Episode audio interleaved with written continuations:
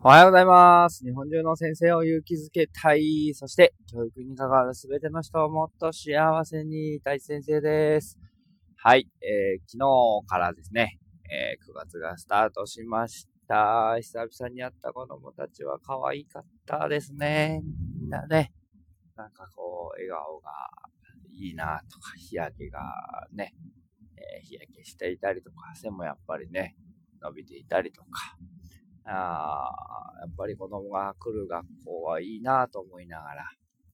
えー午前中4時間、そして給食掃除という、えースケジュールでしたけれども、えー楽しく過ごさせていただきました。でもやっぱり気がつくとですね、どっと疲れが出ていて、えー午後から、あーなんか疲れてんなと思いながら過ごしていました。はい。でもまあ、あの疲れてるなっていう言葉を言ってしまうと疲れてしまうので、あえて使わないようにしていますという感じですけども。えー今日は、えー最近ですね、ちょっととあるお金の学びをしておりまして、そんな話ができたらなと思っております。よろしくお願いします。はい。突然ですけれども、あなたはお金持ちでしょうか？そうではないでしょうか？ということですけど、えー、まあそうやって聞くと大体ほとんどの人がお金はありませんよとか、お金持ちなわけないんじゃないですかって答えると思うんですが、いやでもちょっと考えてみてくださいっていうことなんですよね。えー、今、えー、あなたがこの聞かれている、えースマートフォン、ね、いくらでしょうかそして、毎月のね、えー使用料いくらでしょうかとか、あと、まあ、例えば車に乗ってる方なら、車、ね、買うお金もそうですし、維持費もそうですし、えー、とかね、えまあ、いろんなこと、服も今着てますよね。割と新しいんじゃないでしょうか。20年同じ服着てるよっていう人いますか？っていう感じで、えー、本当にお金はありませんか？っていうことなんですよね。なんかこれ最近その学んでて、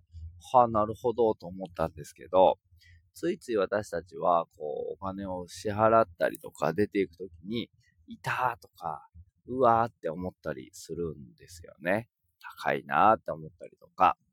で、そのイメージばっかり植え植え付けられていて、えー、お金の代わりに、代わりに得た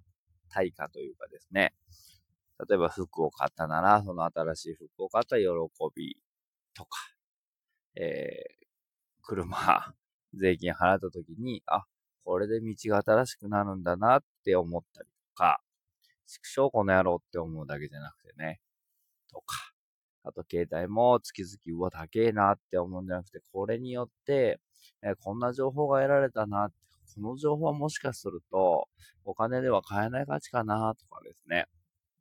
ほんとこの半年は僕この携帯によっていろんなもうなんていうのかな、ドラマというか、うん、人生のいろんな、えーことを経験させてもらってるので、まあ、4、5千円多分今かかってるんですけども、えー、4、5千ではとてもとても体感できないようなドラマが本当に携帯の中一つで行われていて、ちょっと依存症気味になってるちょっといけないなと思ってるんですけど、えー、まあそんなことだったりとかっていう、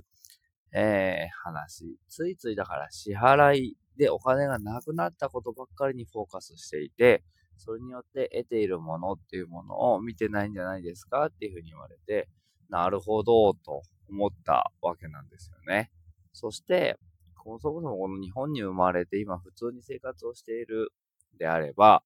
皆さんはお金持ちなんですよって言われて、おーと思ったわけですよ。確かにね。うん。確かに最近中国とか、えー、いろんな国の人がね、お金持って日本に来てるので、なんかちょっと日本人貧しくなってんじゃないかって思ってるかもしれないんですけど、でもやっぱり世界的に見たらまだまだ日本は、えー、普通にお金を、まあ、なんていうのかな、稼げている国の一つであることは間違いはないんですよね。なので、どっちにフォーカスするかっていう、お金がない支払ってばっかり痛いっていう方なのか。同じ支払うんであれば、なんかこう、ありがとうございますって思いながら支払うのか。どっちが豊かな人生ですかって言われた時に確かにね、と思ったんですよ。僕は後者を選びたいなと思ったんですよね。なのでこれから決めました。えー、お店に行ってご飯を食べてお金を払う時や、えー、コンビニでね、なんかこうお金を払う時に、ああ、こんなものが得られてよかったなと思いながらお金を払う。まあ、全部やれるかどうかわかりませんけども、でも基本はそのスタンスで行きたいなっていうふうに、美味しい食べ物を食べさせてくれてありがとうって思いながらお金を払ったりとか、うん。っていうことがしていけるといいなというふうに思ったわけです。なんかこう、イデコとか、ニーサとか、えもちろんそういうのも大切で、そういうお金の学びもあるんですけれども、なんか、もうそれはすでにいろんな方が発信してくださったり、ブログにまとめてくださったりとか、えー、しているので、僕は逆に今更ね、イデコとニーサの、えー、詳しい説明ですって言ったところで、なんかまあ、そんなに価値はないのかなと思うんですよね。それよりも、こういったえー、まあ、お金持ちの人がどういうマインドでいるのかとか、えー、いうことの方が、なんか、すぐできるし、えー、誰でもなんか分かりやすいのかなと思ったんですね。下手したら子供ですらできますよね。で、もう一個、そこから得た学びとしては、例えばお金は汚いもんだよってちっちゃい頃から教え込まれて触らないとか、触った後に手洗いなさいみたいな風に、僕も自分の子供に確かに言ってたなと思うんですけど、そうするともうお金イコール汚いものっていう刷り込みがそこでされてるわけなんですよね。だから、要はお金お金言ってる人はなんか汚い人だ、みたいな風に思われてしまうんですけど、いや、本当にどうですか？お金汚いって言ってる人のもとにお金は集まってきますかね？っていうことを言われて、確かにね、と思ったんですよ。ね。お金は汚いですか？綺麗ですか？って思うんですけど、うん。で、よくね、えー、友達の間のちとかはなんかこう、ピカピカに10円玉を磨いてみたりするっていうワークをしていたりするんですけど、うん。お金を汚いものって思ってしまうと、お金は入ってきませんよっていうことも、あ、確かになっていう学びだったんですよね。やっぱりお金があることによって、えー、たくさんの人を幸せにできたりとか、もちろん自分を一番幸せにできるのかな。えー、例えば、えー、500円の牛丼を食べるのか、2000円のステーキを食べるのか、お金がないないないないと思ってると、まあ、ついついステーキじゃなくて牛丼を